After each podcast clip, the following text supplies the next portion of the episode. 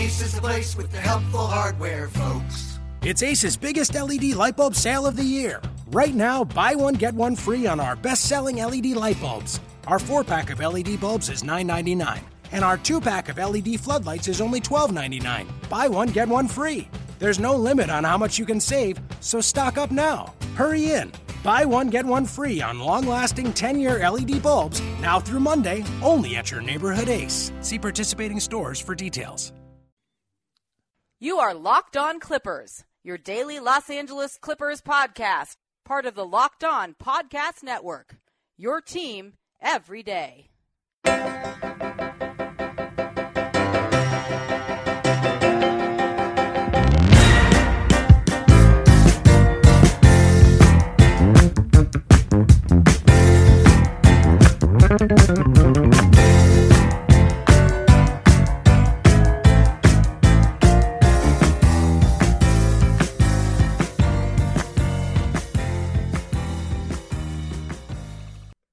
Hey everyone, welcome to a new episode of Locked On Clippers. I'm your host, Lucas Han. Today is Wednesday, February 1st. We are in our second month of the Locked On Clippers podcast with Lucas Han. We're in the middle of the week. We're here with new episodes every day, Monday through Friday. Um, so first, I want to get started with just a couple of programming notes. I know this episode might be coming a little later in the morning than you guys are used to. I normally try to get them out like actually late the night before so that whatever time people are going to work, they can download them and listen to them on their drive in. Um, last night was a little bit of a tricky night for me. There was a lot of noise going on in my apartment. And in the past, normally what I do is go and park or go and, and record in my car, but I had to park kind of far away because my upstairs roommate was parked in the driveway and then it was snowing, like, and there was ice everywhere, and I really didn't want to get like all dressed again to go walk all the way out to my car. Um, so I decided to record this morning. So I'm sorry if this episode is coming to you a little later than than normal. This isn't the plan for um for now or for the future. It's kind of a emergency audible that I had to call for today. Um, and then the other thing is, I know I've gotten a lot of feedback about the audio quality. Um, a, a buzzing noise. I've been trying to figure it out. It seemed like it started when I came back from LA now here to New York where I live and go to school. Um, and I think I've figured it out. So if you listen, you can hear that there's a little bit of a buzz. Right? There's a little bit there, but but right now the power strip that my laptop is plugged into is turned off. So I'm going to turn the power strip on.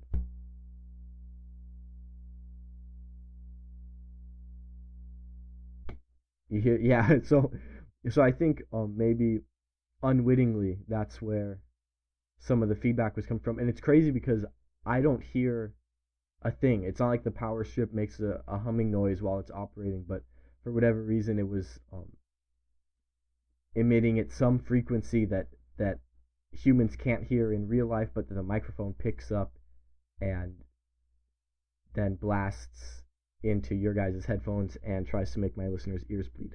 So, fortunately, that seems to be resolved now. Um, I know there's still a little bit of a of a buzz, but you know, part of that's just the just the game of um, amateur podcasting.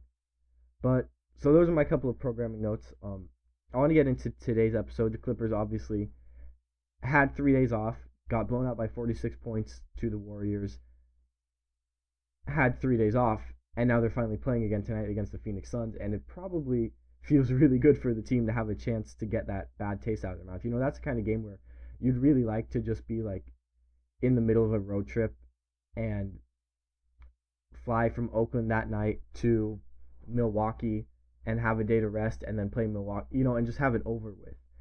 And instead, they basically had to go back home and practice for three days and then go to Phoenix to play another game. And then they'll have a back to back, and tomorrow they're going to be back in Los Angeles playing against the Warriors. So this is going to be an interesting game. Um, the Clippers are better than the Suns, um, but there's going to be a lot. There's a lot of mental stuff to consider with with the last Warriors loss and the next Warriors game, and trade talks and everything. Um, and speaking of trade talks, I'm gonna have to apologize up front. I promised myself I would not talk more about Carmelo Anthony. I said after this weekend, the trade, it seems like they're not talking anymore. The issue is that the Clippers are trying to find a third team for Jamal Crawford's contract, and no one's really stepping up. Um, you know, none of the teams with cap room want to take on Jamal's salary because he's owed 14 million guaranteed dollars next year. So that is a big hit in their cap room trying to add players next summer. So I told myself I'm not going to talk about this trade anymore until something new happens. Until the teams are talking again, until they find a third team.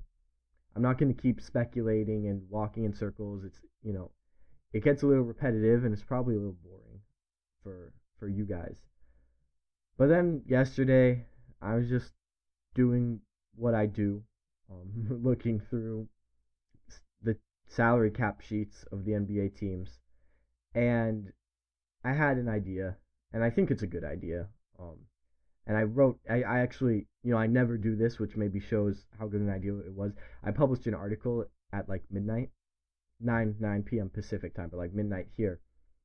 And normally I'll always all almost always hold that over for the next morning where it'll be a little more in the flow of things. But I was just kind of excited. I want to get it out there and share with whoever was on Twitter right then. Um, and I got I've gotten pretty good feedback, and even it involves a trade with the New Orleans Pelicans, and Pelicans people are giving me good feedback, which is unusual because you know I, I was talking about how I like this idea of sending Jamal to Oklahoma City for like Collison and Morrow, but Oklahoma City fans are like, no, we don't want Jamal.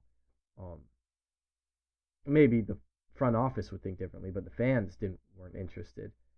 The New Orleans fans are like, hell yes.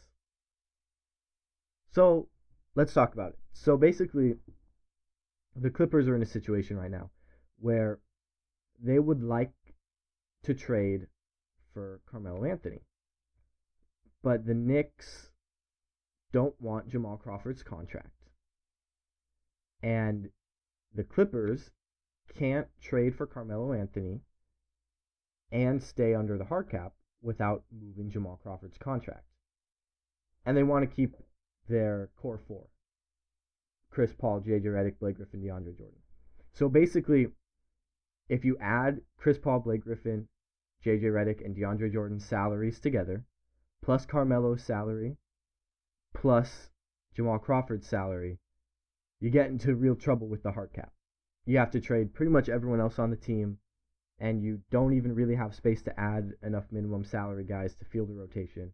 Um, you're kind of kind of screwed. Basically, it's not it's not possible um, to keep those four core guys add add Melo's salary without sending out Jamal's salary.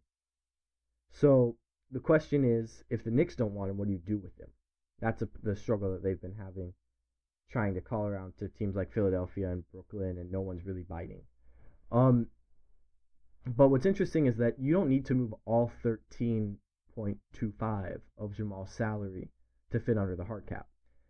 The Clippers have a little over 2 million, like just either it's I think the number's 2 million like 3,500. That's how much wiggle room they have under the hard cap. If they were to trade Austin Rivers, Wesley Johnson, and Paul Pierce for Carmelo Anthony, which would probably be the package if Jamal is excluded, then you're adding a little over five million in salary. Um, so the difference basically comes out to three ish million um, that you're you're over the hard cap now. So you can't do that. You have to lose like three point one five million somewhere. 3.135 million somewhere. So the New Orleans the problem with Jamal Crawford is that he has guaranteed money next year. So who wants him? No one wants him. Except for a team that has an even worse contract to trade back to us.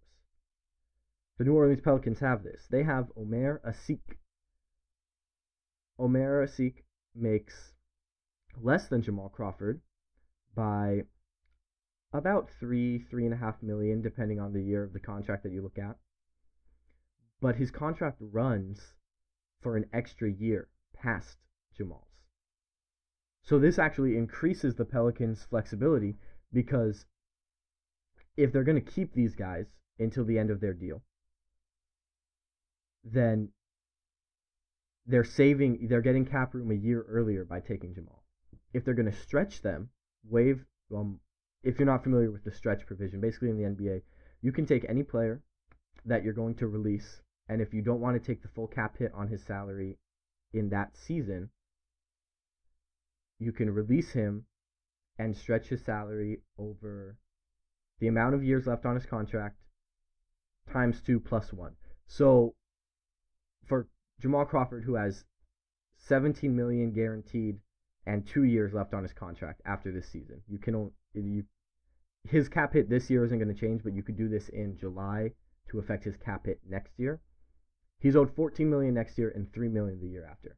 What you can do if you need that cap room next summer is stretch his salary. It becomes 17 million, 2 years left times 2 is 4 plus 1 is 5. 17 million over 5 years, 3.4 million a year. That's not a huge cap hit.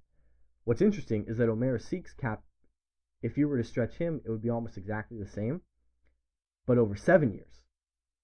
So whatever way you want to cut it for the Pelicans, they're either getting cap room a year earlier or having that stretched cap hit on their sheet two years less. It's a good trade for them. It makes sense. It adds flexibility. Now, that that gets you like 95% of the way there as far as the hard cap goes. It does get you just underneath um like 213,000 except for the fact that included in Omer Asik's base salary are not what are called unlikely bonuses. Um, so these unlikely bonuses that he has, like making an All NBA team, being an NBA All Star, winning the NBA championship, he has some some a lot of weird stuff in there. They add up to a total of one million dollars a season. Um, now most of these are never going to be paid out, except for some of them that maybe increase in likelihood if he joins the Clippers, like he has a bonus for being for his team winning 56 or more games or making the conference finals. Those are a lot more plausible as a Clipper than as a Pelican. But for the most part, these bonuses are never actually going to get paid out. The problem is that when you're calculating the team's salary against the hard cap, all unlikely bonuses must be included so that there's no chance of you paying more money and exceeding the hard cap. So we have to add another million to his cap figure. So instead of being $213,000 under the hard cap, we're about 700 I mean obviously it's just 1 million minus 213,000 it's, it's about 787,000 over the hard cap. So we got to move 787,000 more. The easiest way that I can think of it is to throw Alan Anderson into that Pelicans trade. He has a cap hit of 980,000. So that takes you to about a little under 200,000 underneath the hard cap. The trade works. It's legal. You're fine. Um, the problem is now you only have 12 players on the roster, and it co- it's going to cost about $250,000 to sign a guy at the trade deadline for the rest of the season. And the Clippers need, they're going to need help right away because of their guard depth, obviously, with, with Chris Paul injured and you're trading Austin Rivers and you're trading Jamal Crawford. So you're basically left with Raymond Felton and JJ Redick and nobody else. So the next move that I would do is David Michineau, who the Clippers picked in the second round last year and stashed in France. They're not paying him anything right now, but he's counting as 544,000, 543,500 on the Clippers hard cap calculations because they own his rights and that's the rookie minimum. So just renounce him, release him. Just cut cut that tender out of your out of your salary sheet. Um, yeah, it sucks to to have just drafted him and you know there's a lot of speculation that they probably should have picked someone else. Um, and now you're getting you're just giving up on him a few months later, but I think that holding on to David Michineau because you don't want to look stupid, so you hold on to David Michineau and it holds up a Carmelo Anthony trade. I think that's even more stupid than drafting him in the first place. So renounce Michineau, trade Jamal and Anderson and cash to cover Anderson's salary for Omer Asik and a second round draft pick from the Pelicans. Now you have room under the hard cap to trade Austin Rivers, Wesley Johnson, and Paul Pierce for Carmelo Anthony. Now this is how your roster looks once you do this. Once you make these moves that I've that I've just outlined. You're losing Jamal, Anderson, Rivers, Johnson, and Pierce. You're adding Anthony and Asik. So your roster looks like this. You've got Chris Paul and Raymond Felton at point guard. But obviously you need help because Chris Paul is still injured. You've got JJ Redick at shooting guard, and you need help there too. You've got Melo a at small forward. And then down low, you've got a little bit of a of a cluster with Jordan, Speights, and Asik at center. And then Griffin, Bass, and the two young guys, Stone and Johnson, who I guess we would consider them all power forwards at this point. So we've got 12 guys on the roster and about 740,000 underneath the hard cap, which means the Clippers could add probably two guys right now and they will they could definitely add two guys right now and be good and then they might be able to use that last roster spot later on in February. So you can add two free agent guards, Xavier Munford, Mario Chalmers, you know, whoever you want to add to help you out with depth. I don't think that's a bad spot to be in. I think you get Melo basically for the package that you're planning on. You know, the package we're planning on is like Rivers, Johnson, and Crawford. So really all you're throwing in is Alan Anderson and Paul Pierce, who are two guys who don't play anyway. And you're getting back Omer Asik's back contract, which sucks. But you're still getting Carmelo Anthony and you still have room to add the free agent guard depth that you need. So for me, it's kind of a no-brainer. And what's, I think what what makes the difference here is that the Pelicans actually want this. um, you know, and like I said, everything else like, please Philadelphia take him, and Philly's like, no, we don't want to pay him fourteen million dollars next season. Um, but Pelicans people seem to want this. Um, I talked to David Fisher, who is the editor at The Bird Writes, which is our. Um, I'm the editor for Clips Nation. The Bird Writes is our sister site for the New Orleans Pelicans. I talked to Mason Ginsberg, who writes for Bourbon Street Shots, which is the ESPN True Hoop New Orleans Pelicans blog. And they they don't see why. I mean, it saves them money. They're just trying to get out of the Asik contract. Last year, Real GM graded it the most untradeable contract in the NBA. So the Clippers taking it on is kind of doing them, you know, it's a win for them, which is why I think the Clippers could get a second round pick in that trade also. But it's definitely worth taking on, you know, especially if you if you were to stretch him. It's only two more years of a 3.5 million cap hit in each year than it would be to stretch Jamal. That's like marginal. That that really isn't a huge difference maker when you talk about the cost of adding Carmelo Anthony to your team. Um. So now I need uh, Doc Rivers. If you're listening, please make a call. Let's get Carmelo. Okay. Okay. So now that Doc has gone away to make his call, the rest of us can talk about this Suns Clippers game tonight. Um, now, the good news is that the Clippers, like I said earlier in the show, are better than the Suns. The Clippers beat the Suns by 11 points last month without Chris Paul and Blake Griffin playing. So Chris Paul has come back into the lineup and gotten hurt again and left the lineup again since then. But Blake Griffin is back and still back. And, you know, there's no reason for the Clippers to lose this game.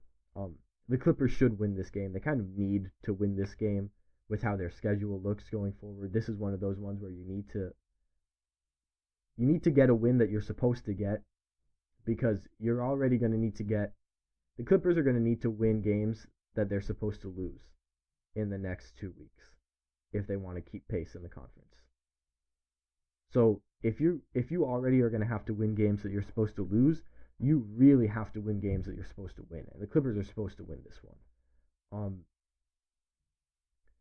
just a few a few talking points. It's interesting. The last time these two teams played, with Chris Paul and Blake Griffin out, you'd expect Austin Rivers to have been the to have carried a more heavy load. Um, but he only had nine points on two of eleven shooting. It was actually J.J. Redick who led the team with 22 points on nine of 14.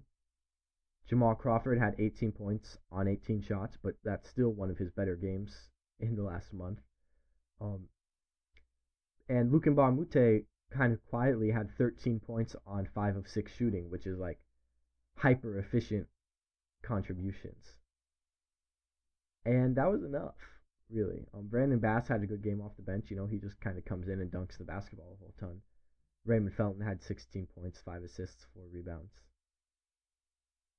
But yeah, it didn't take a stellar even even from the Clippers without Chris Paul and without Blake Griffin.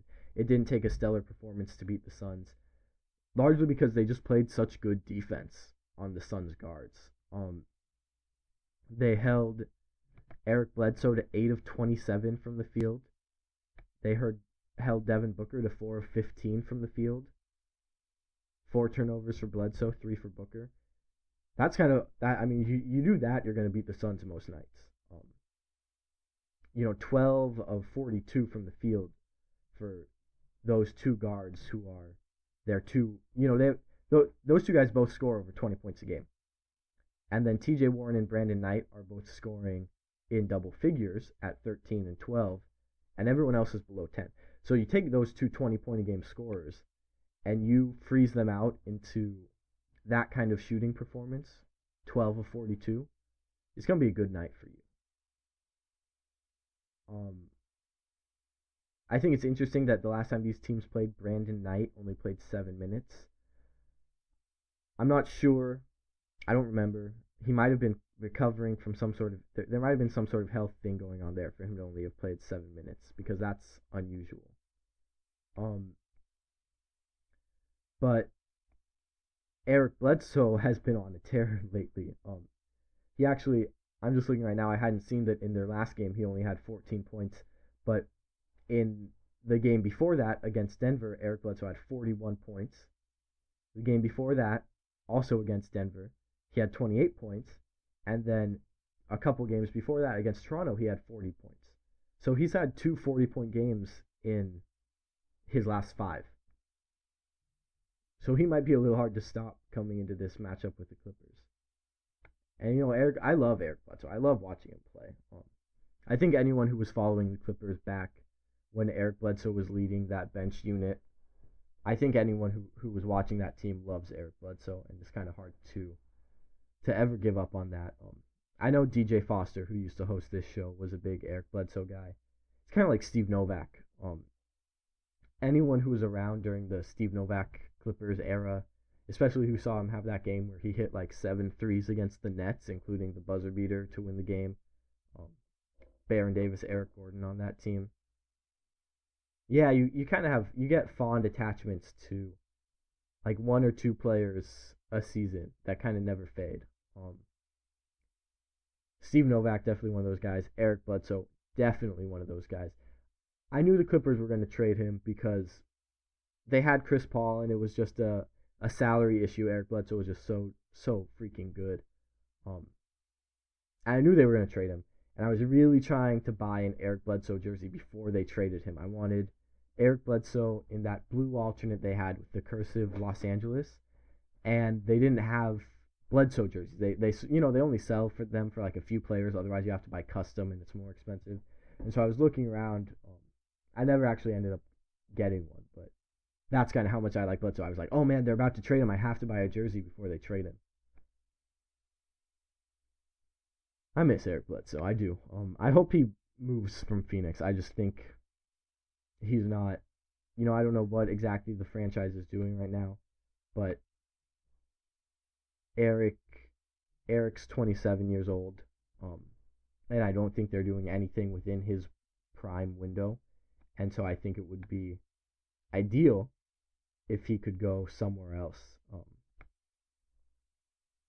maybe I I don't know. It's it's tough because while I do love his game, I'm not sure how I feel about him actually on a winning team because he's a ball dominant guard who doesn't score super efficiently and doesn't get a ton of assists.